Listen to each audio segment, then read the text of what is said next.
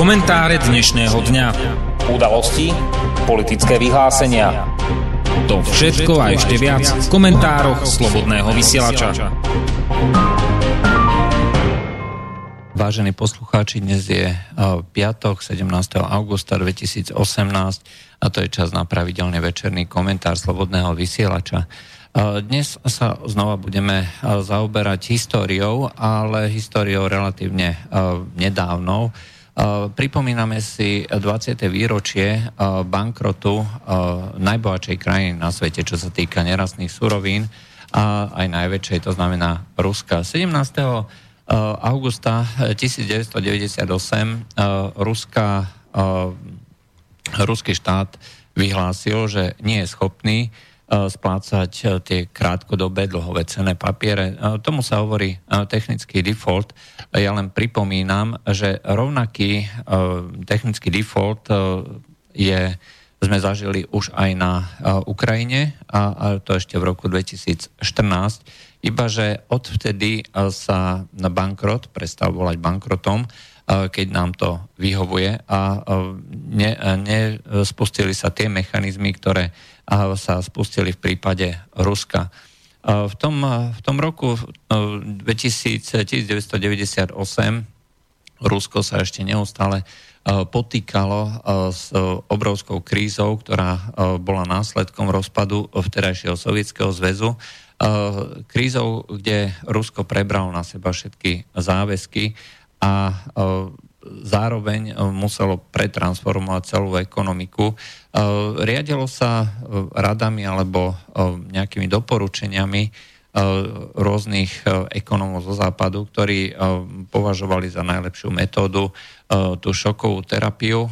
S tým, že neexistovali žiadne nejaké brzdy alebo mechanizmy. To znamená, že počas tých rokov po rozpade Sovietskeho zväzu, teda od toho roku 1992 do roku 1998, sa e, Rusko e, prepadalo e, pravidelne, každoročne o 5%, niekedy dokonca desiatky percent HDP, len v roku 1997 vyrástlo 1% HDP. Čiže pokiaľ si pozriete na graf toho rastu alebo klesania HDP, tak dochádzalo k veľmi prudkému poklesu a podľa ekonomov alebo historických štatistík došlo k väčšiemu poklesu HDP, eh, keď berieme len eh, tú samotnú históriu Ruska, samostatného Ruska od toho roku 92 do roku 98-2000 eh, došlo k väčšiemu poklesu HDP ako počas druhej svetovej vojny.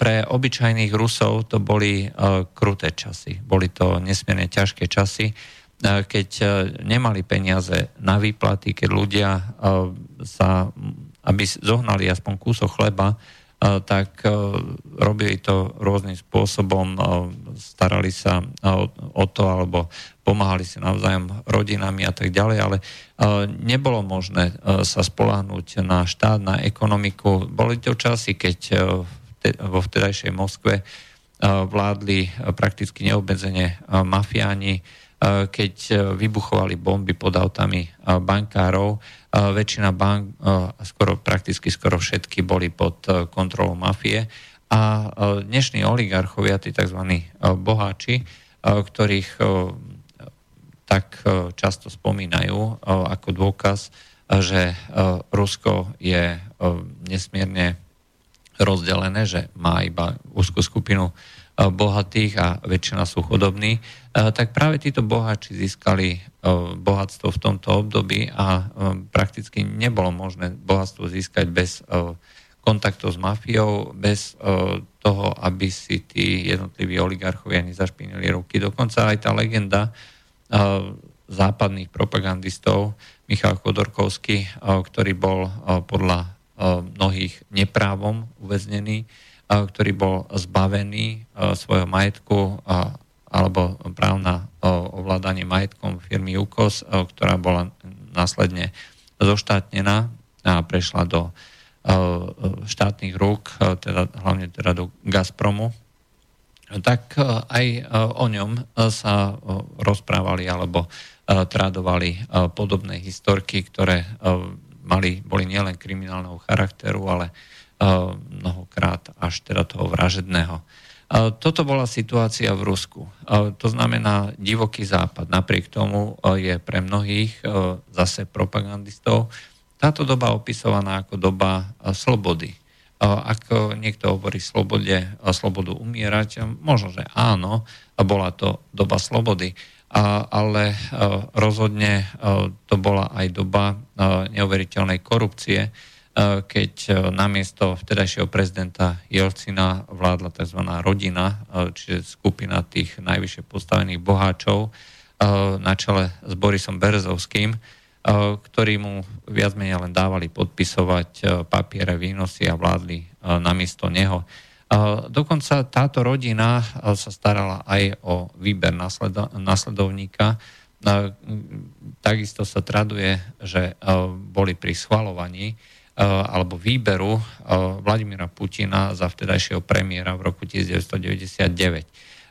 Práve tá kríza, ktorá nasledovala po, tejto, po tomto roku 1998, viedla k tomu, že zrejme teda Boris Jelcin sa rozhodol zdať svojho mandátu a poveriť vedením krajiny z postu prezidenta zastupujúceho prezidenta práve Vladimíra Putina, čo urobil v tom slávnom novoročnom prejave, keď Vladimír Putin sa ujal moci už cestou e, do toho krízového regiónu, do Čečenska a pokračoval e, až k tým voľbám, tým riadnym voľbám, ktoré ho dostali do čela, čo bolo v tom roku 2000.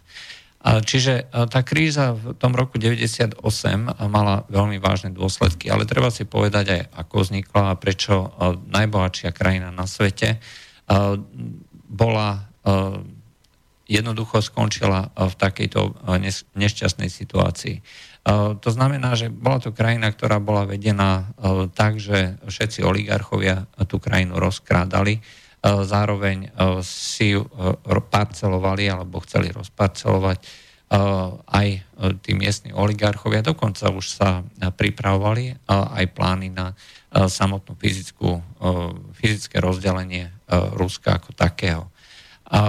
Čiže tá, to vedenie krajiny bolo uh, veľmi, veľmi zlé, uh, napriek tomu, že uh, tam bola skupina určitých reformátorov okolo Gajdara alebo Južina a podobných, tak mnohokrát ešte v začiatkoch kládli nejakým tým reformám, ktoré boli objektívne nutné, po skončení alebo respektíve rozpadu Sovietskeho zväzu a skončení socializmu a prechodu na kapitalizmus. Ale bol, bol to chaotické. Na jednej strane boli ešte tí starí aparáčici, na druhej strane mladí reformátori a takisto ľudia, ktorí mali aj určitý sociálny rozmer, ale k tomu sa nemohli dostať. Čiže bolo to veľmi, veľmi chaotické, čiže krajina bola vedená takým spôsobom, že obsluha štátneho dlhu dosahovala 34% výdavkov štátneho rozpočtu. To je neuveriteľná suma, to znamená, že všet, viac ako tretina všetkých peňazí, ktoré štát vybral na daniach a na rôznych príjmoch, išli len na splácanie dlhu sumárny verejný dlh dosiahol 144% HDP a zvyšovala sa výnosnosť, e, to znamená úročenie tých štátnych cenných papierov. V tom období prebiehala finančná kríza, e, finančná kríza, kde e, krátkodobý kapitál, ktorý hľadá čo najvýhodnejšiu investíciu a zároveň sa bojí kritických, kritických miest, je to špekulatívny kapitál, tak v momente, ako začala táto kríza sa zmáhať, tak začal opúšťať všetky tie rastúce trhy, vrátane Ruska. Tým pádom neboli peniaze, okrem toho sa voči Rusku začali sústreďovať rôzni špekulanti, ktorí E, špekulovali na to, že e, štátna banka nedokáže, e, nedokáže udržať stabilný kurz rubla, ktorý bol vtedy okolo 6, 6 rublov za dolár a bol teda stabilný, nebol, nebol plávajúci a tým pádom špekulanti sa snažili sádzať na to, že banka to neudrží a skutočne banka to nakoniec neudržala. Všetky svoje, všetky svoje rezervy dával na obranu rubla a nakoniec ostalo, na konci dňa ostalo len nejakých 8 miliard dolárov, dolárov ako, ako rezerva, čo je niečo skutočne neuveriteľné. A devizové rezervy krajín ako nejaká, nejaké Slovensko alebo Česká republika boli sú porovnateľné. Takže 8,2 miliardy dolárov, či to bol pokles, pokles rezerv, rezerv Ruska v tom období. No a dôvera tých investorov začala, začala klesať, aj takže začali prudko klesať aj akciové akcie tých ruských, ruských firiem. No a 17. augusta 1998 ruská vláda devalvovala rubel, vyhlásila moratórium na splácanie štátnych papierov, ktoré už teda nevládala splácať, obmedzila pohyb kapitálu a stále v tej reštriktívnej politike pokračovala, pokračovala ďalej. To znamená, že došlo k vážnym zásahom do pohybu kapitálu, do toho, akým spôsobom sa tie rôzne investície, trhy a tak ďalej správali k Rusku. Aký, dô, aký dopad to malo? No tak bolo to tragické. Kríza v tom roku 98 mala dôsledky na infláciu, ktorá vzrástla roku 98 až 99 28% a 86%, čiže došlo k znehodnoteniu úspor. Došlo k úpadku celej štvrtiny ruských bank, okolo 400. Takisto sociálne dopady boli obrovské, pretože veľa malých podnikov skrachovalo, ale práve veľké zbohatli, čo viedlo ešte väčšej diferenciácii tej ruskej spoločnosti. A kríza, ktorá ktorá pokračovala aj teda v tom roku 99, e, tak nakoniec viedla aj k tomu e, avizovanému, respektíve už spomínanému ohláseniu rezignácie Borisa Jelcina. Ruská ekonomika sa z tej krízy dostávala dodnes, pretože dostala len na začiatok úver od Medzinárodného menového fondu, ale potom už ďalšie, e, ďalšie požičky nedostala, to znamená, že všetko si musela zaplatiť sama. E, v tom období bola e, cena ropy okolo nejakých 20, 25 alebo 28 dolárov za barel. Našťastie v nasledujúcom období postupne cena ropy začala rásť. To znamená, že dochádzalo naplňaniu, naplňaniu toho rozpočtu a ruská ekonomika e, začala teda sa nadýchavať. E, mnohí ľudia tvrdia, že e, nedošlo k očakávaným reformám, ktoré boli nutné. Faktom je, že v tom roku 90 v tých 90. rokoch sa spustilo mnoho reforiem, ktorých dopad bolo vidno ešte v, v tom roku 2005, 2007, 2008. Kritici dnešnej vlády tvrdia, že e, tie rastúce ceny ropy neboli využité na e, to, aby e, sa tá ruská ekonomika transformovala. A to je tiež poučenie na to, že akým spôsobom by mala nejaká vláda reagovať na to, keď sa tej ekonomike darí. V časoch, keď ruská ekonomika mala čísla rastu 6-7%, tak bolo treba sa veľmi výrazne orientovať na to, aby sa tá ekonomika eh, nebola natoľko závislá od eh, cien ropy, pretože pokiaľ eh, sa niekde na svetových trhoch udeje to, čo bolo v tom roku 97-98, že došlo k prudkému ochladeniu ekonomiky v Ázii, to znamená, že prestali tie krajiny požadovať komodity ako ropu, zemný plyn a ďalšie suroviny z Ruska, tak e, okamžite to e, pocitil ten bežný účet, to znamená možnosť splácania záväzkov, výplaty a to všetko, čo má štát na starosti, pretože krajina, ktorá je závislá od týchto rôznych komodít a plánuje si svoje príjmy tým, že bude tieto komodity predávať, tak bohužiaľ na tomto, ak je to postavené a dojde k náhlemu takémuto ochladeniu, tak okamžite sa znižujú rôzne rôzne možnosti výplat alebo rôzne možnosti financovania čohokoľvek. Bank of America pred nejakým začiatkom augusta varovala, že môže dôjsť k podobnej situácii ako v tom roku 1998. Tvrdila, že tá situácia je podobná tomu tej kríze, respektíve tomu, čo sa vtedy dialo, pretože v tom období sa celé HDP juhovýchodnej Ázie znižilo o nejakých 35 až 40 a, a keďže dneska je znova veľký tlak na tieto, na tieto trhy, E, tak e, môže sa zopakovať podobná situácia. To znamená, že by došlo k ochladeniu ekonomiky, došlo by k poklesu HDP, došlo by e, následne k veľkému poklesu aj spotreby a teda aj kupovania tých rôznych komodít. A mnohí kritici tvrdia, že by to znova postihlo Rusko a zopakovala by sa tá situácia. Je to samozrejme hlúposť. Od toho roku 98 je to tých 20 rokov Rusko skutočne využilo, aj keď nediverzifikovalo, dostatočne diverzifikovalo už natoľko a má také veľké množstvo rezerv, že e, nezávisí e, až tak e, významne ako v minulosti práve na tomto vývoze surovín.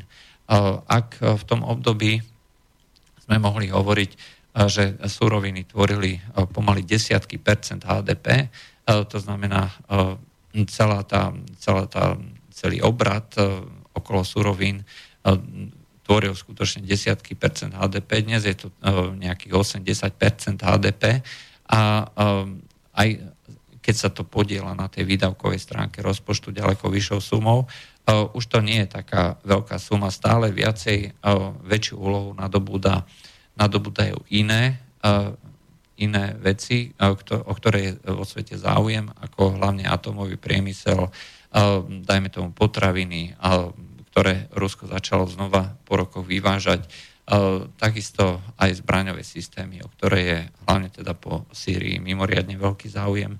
A tým pádom nie je to jediná vec alebo jediná komodita alebo tovar, ktorý Rusko môže ponúknuť nielen teda v tej Ázii, ale kdekoľvek inde.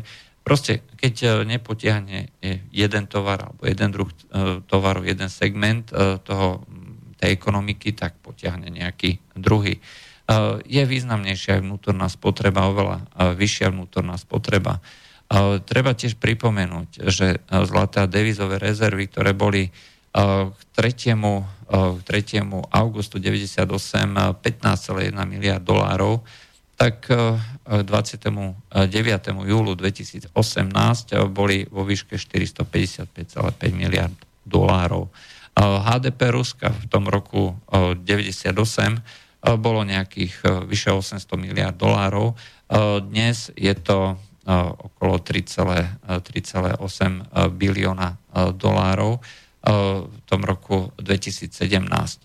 No a čo sa týka pomeru e, štátneho dlhu KDP, no tak e, v tom roku 98 to už bolo tých spomínaných 144%, e, v roku 2016-17 je to okolo 14-15%. Čiže Rusko je podľa všetkých prognóz, všetkých ekonomických definícií mimoriadne zdravým štátom, ktorý má veľké problémy, hlavne teda čo sa týka tej diverzifikácie, hlavne e, možnosti e, mať e, to udržateľné financovanie, respektíve robiť si veci samé.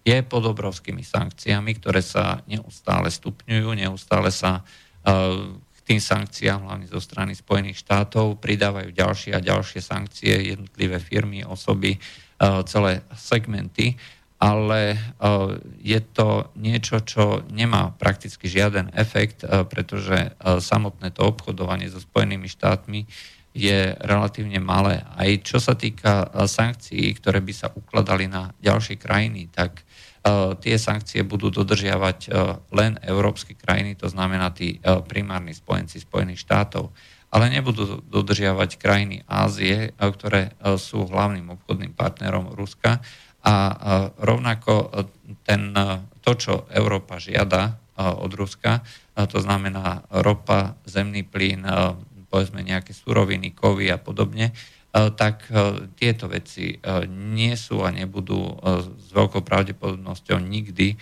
pod sankciami, pretože to by znamenalo, že by skolabovala ekonomika, ktorá je na tomto vyslovene závislá. Donald Trump síce tvrdí, že uh, Spojené štáty môžu pomôcť uh, týmto jednotlivým uh, krajinám, pokiaľ by potrebovali energetické suroviny ako ropu a zemný plyn. Čo sa týka ropy, to samozrejme pravdu má, pretože ropa je veľmi dobre prepravovateľná, tá infraštruktúra je vybudovaná aj v Európe na príjem tankerov z celého sveta horšie je to s tým zemným plynom a na tomto sú doslova viazané veľké množstva uh, podnikov, celé ekonomiky alebo uh, celé politiky spojených, teda tých rôznych krajín v Európskej únii. Príkladom je napríklad snaha Nemecka vytlačiť zo svojej, zo svojej krajiny atomové elektrárne, ktoré ale musia byť e, nahradené niečím iným a to niečo sú plynové elektrárne a na to jednoducho neexistuje žiadna, e, žiadna e, náhrada typu budeme to voziť z Ameriky loďami ako tie, ten skvapalnený zemný plyn. Takto to proste nefunguje, perpetuum mobile nikto nevymyslel. To znamená, že pokiaľ sa bude niekto snažiť vyvolávať paniku, tak e, skôr by sa mal e, pozrieť nie na tú stranu Ruska, ale na stranu, e, na stranu nejakých iných krajín. Pretože to, čo ohrozovalo Rusko v tom roku 98, to znamená únik toho rizikového kapitálu, tých krátkých peňazí, tak toto je dneska úplne vylúčená vec.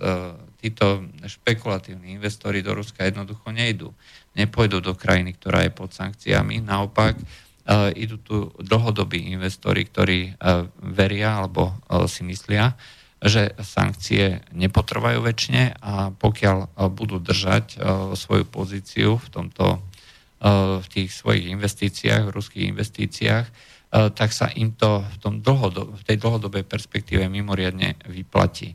Ruská firma Gazprom je e, dodnes stále firmou s najväčšími svetovými e, zásobami, overenými zásobami zemného plynu.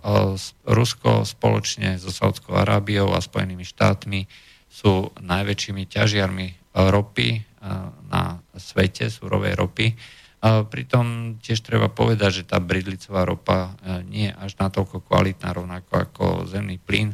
Zemný plyn má mimochodom e, nižšiu výhrevnosť, e, ktor, nižšiu výhrevnosť, pokiaľ beriete ako z týchto bridlíc.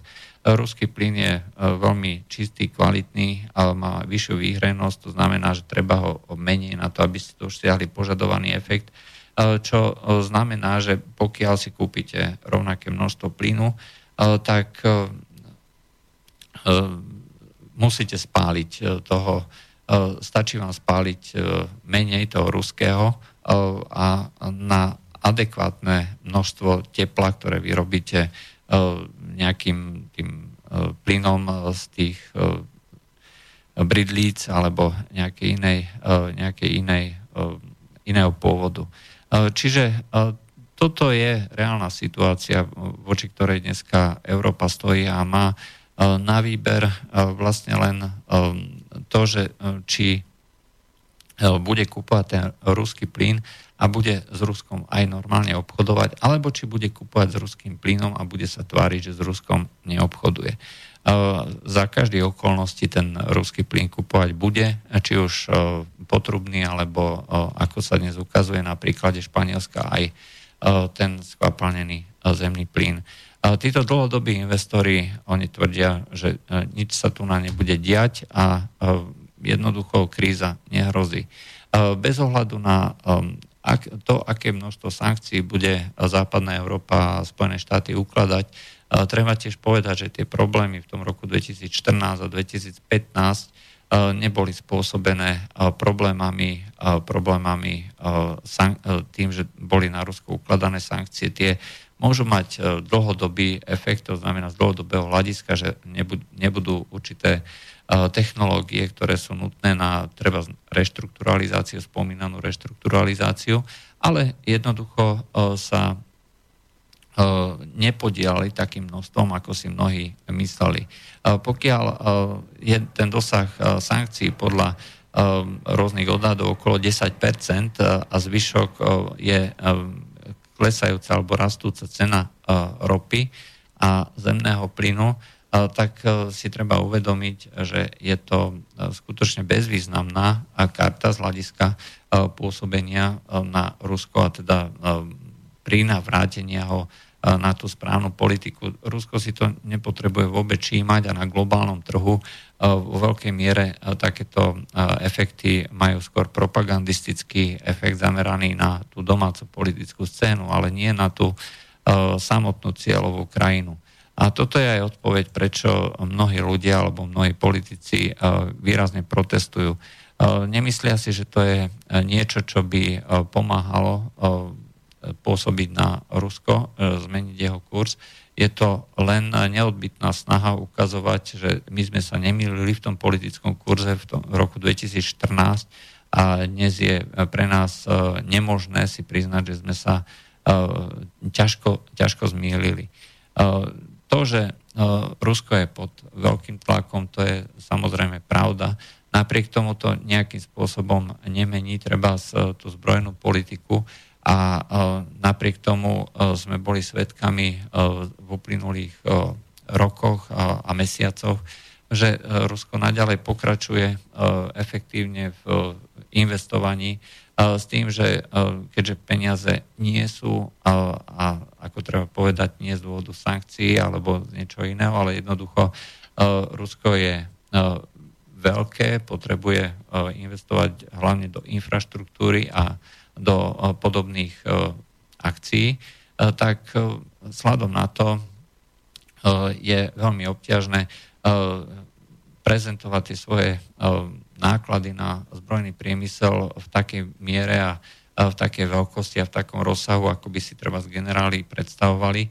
A došlo teda k optickému zníženiu do rozpočtu o 20 a, a presunu rôznych finančných položiek z toho, že sa nebudú vyrábať e, tie vysokonákladné lietadlá ako stíhačka 5.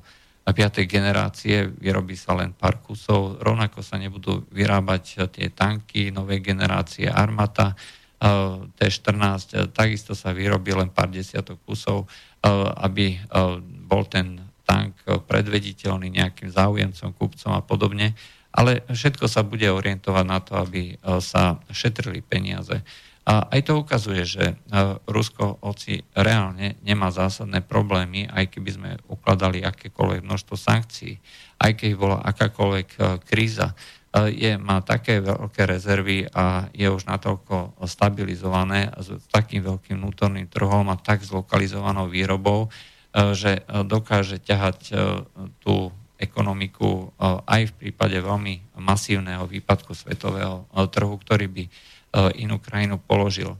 A ak by sa niekto mal e, báť, alebo by mal vážne sledovať, e, že čo sa tu deje ohľadom treba z tej nadchádzajúcej krízy v Ázii, kde sa hovorí, že Čína je, stojí pred obrovskou bublinou rôzneho typu, či už developerskou alebo finančnou, tak v skutočnosti by sa skôr mali báť práve Spojené štáty, pretože Spojené štáty sa dnes dostávajú do podobnej situácie, ako bol Sovietský zväz pred tými 20-30 e, rokmi, keď, sa, keď boli ekonomikou, ktorá vyvážala len zbrania a komodity.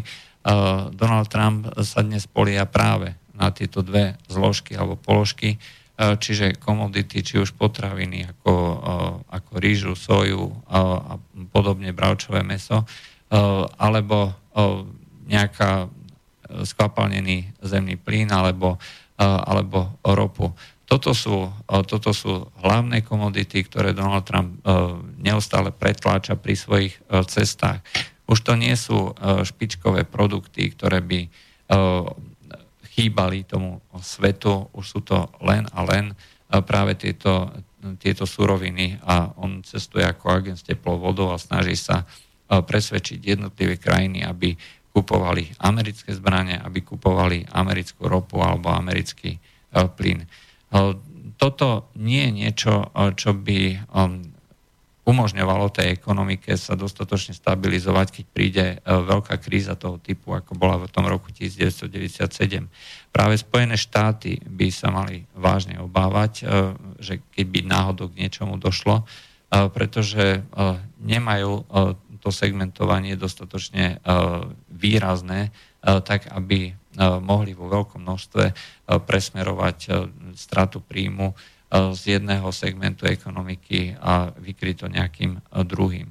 Takže Rusko, keď, si, keď to celé zhrnieme, poučilo sa čiastočne z tej krízy 98, hospodári ďaleko zodpovednejšie, s menším dlhom, s väčšími rezervami, je už viacej diverzifikovanou, aj keď bohužiaľ nedostatočne. Korupcia je stále extrémne vysoká, stále je tam veľmi vysoká miera šedej ekonomiky, ale tak to sú dneska, dalo by sa povedať, špecifika Ruska, ktoré sú ako si zahrnuté do tých rôznych rozpočtov a podobne. Čo sa týka ďalších možností, ako niekto alebo niečo môže ovplyvniť tú ruskú ekonomiku, no je to ťažké dalo by sa povedať, že prakticky nemožné. A ak niekto vsádza na to, že e, Rusi ekonomicky skolabujú, e, tak si myslím, že vsádza zle. To bolo z dnešných komentárov Slobodného vysielača všetko. Lúči sa s vami Juraj Poláček. Do počutia. Táto relácia vznikla za podpory dobrovoľných príspevkov našich poslucháčov. Ty, ty sa k ním môžeš pridať. Viac informácií nájdeš na www.slobodnyvysielac.sk Ďakujeme.